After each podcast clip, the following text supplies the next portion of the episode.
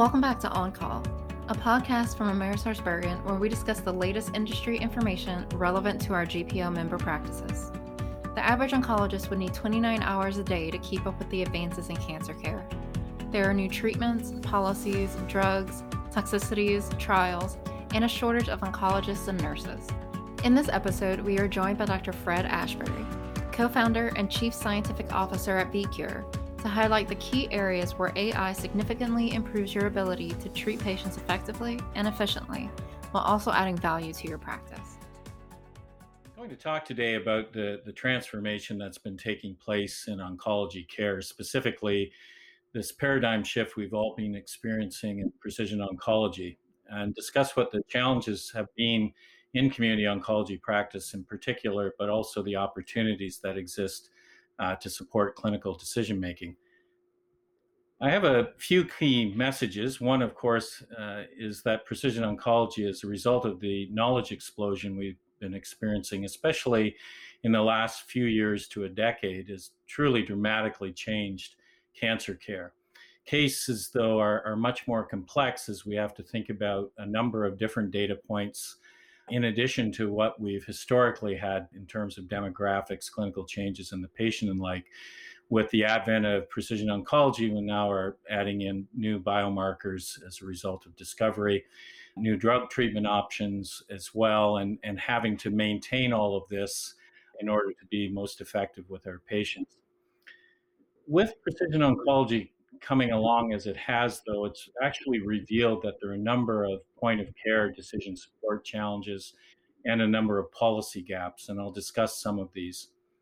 In the end, though, as I mentioned, I believe there are some key opportunities to accelerate precision oncology knowledge adoption.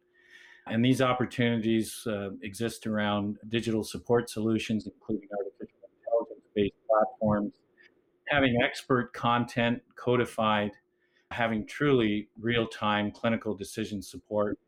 And then finally, having data at the back end that we can use, analyze, and understand the patterns of our practice behaviors to force the kinds of uh, policy decisions that we've been making in real time.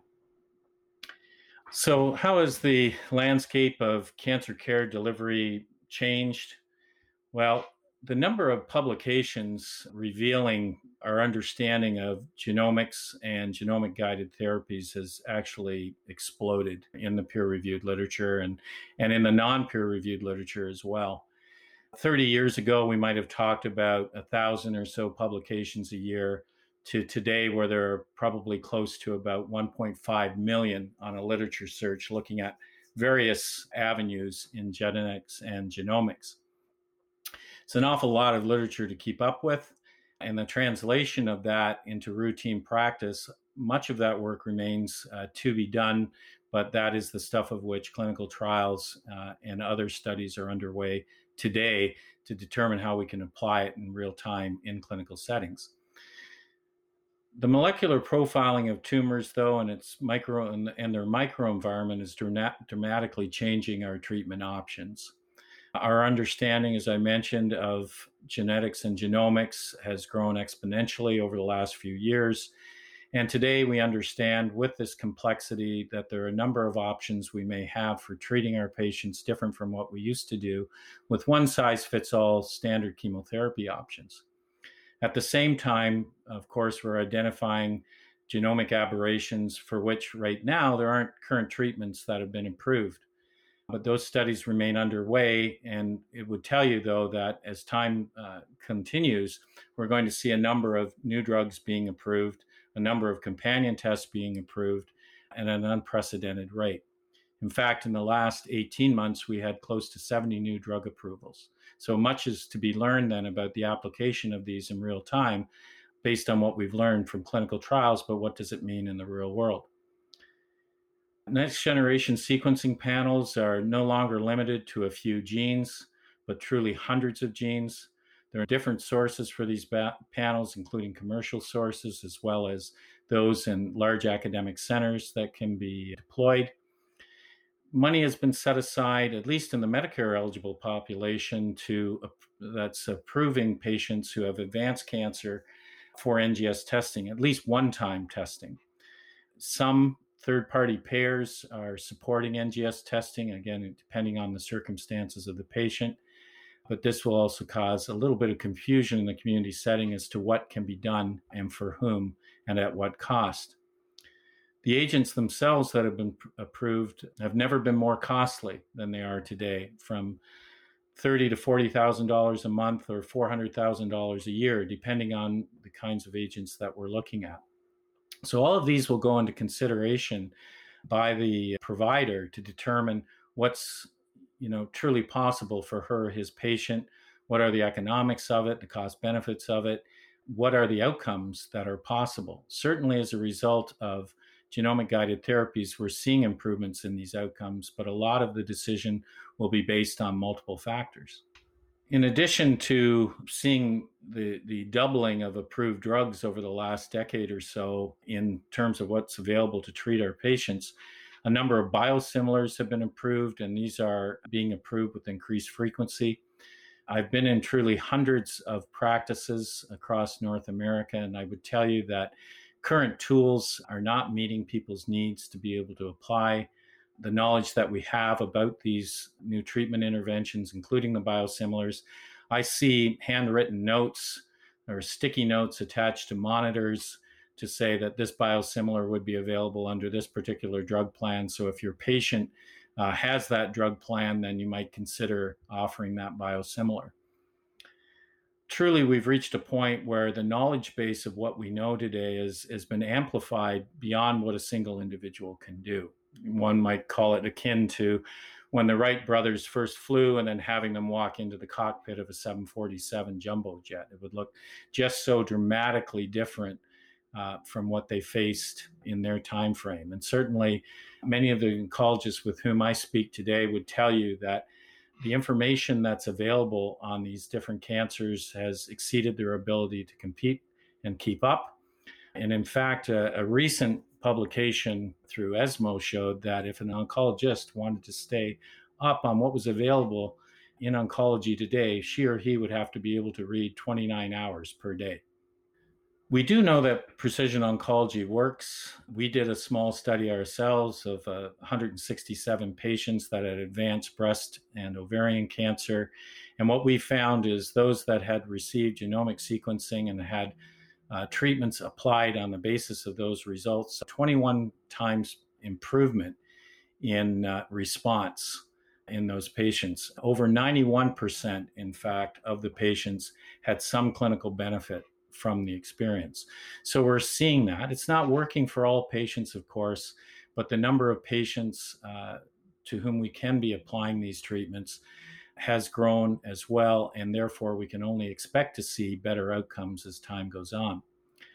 Couple that though with the complexity that we're seeing in, in cancer treatment today and the things that we have to think about and the number of new drugs to be approved and the toxicities associated with these novel agents behaving somewhat differently than what we've been seeing with standard chemotherapy and radiation treatments and the like is very much the case and, and certainly beyond what a, a, person might be able to do on a regular basis to be able to maintain an understanding of it.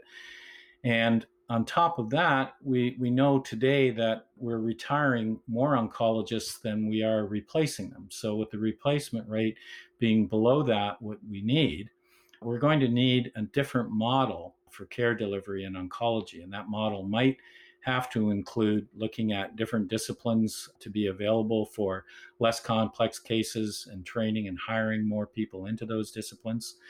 It will have to do with perhaps having available artificial intelligence platforms that are able to process these data as long as they're discrete, at least in real time, to provide guidance, point of care decision making, and the like. So we have a, a changing dynamic both in terms of the outward push in of new knowledge and the inward or operationalization of that knowledge in the cancer practice for practitioners to be able to keep up. So the demand for the services will grow with more and more cancers having more screening today, except perhaps through COVID in the last 16 months. We've seen that go down, but that might predict that we'll see more advanced cancers um, when things pick up again. So that's going to add to the complexity and what we're going to be able to, to do to meet that need. But in the end, with more patients, more knowledge, fewer providers, a different model will be needed. New tools will certainly be needed to support at point of care. So, talking a little bit about the policy gaps, we know that NGS testing coverage and reimbursement is available, at least for patients with advanced cancer, paid through by CMS if they are Medicare eligible. But then some of the third party payers are offering coverage, but this is quite a variable. It depends on where you are. So, Blue Cross Blue Shield of Alabama, for instance, may offer different coverage than Blue Cross Blue Shield of South Dakota. So, it behooves the practices to be on top of uh, what these coverages are and how they'd be able to apply them in real time in the clinical setting. Uh, there are a number of different NGS platforms out there. I'm not here to recommend one over the other. Some provide whole exome sequencing, others don't. Some do only a few genes, others do hundreds of genes. We have liquid biopsy available through some platforms as well, and some are very specific or targeted panels. So, decisions will be made by providers based on their familiarity with these platforms and their ability to process the information uh, returned to them by the platforms. Many of them provide guidance on the results as to what can be done.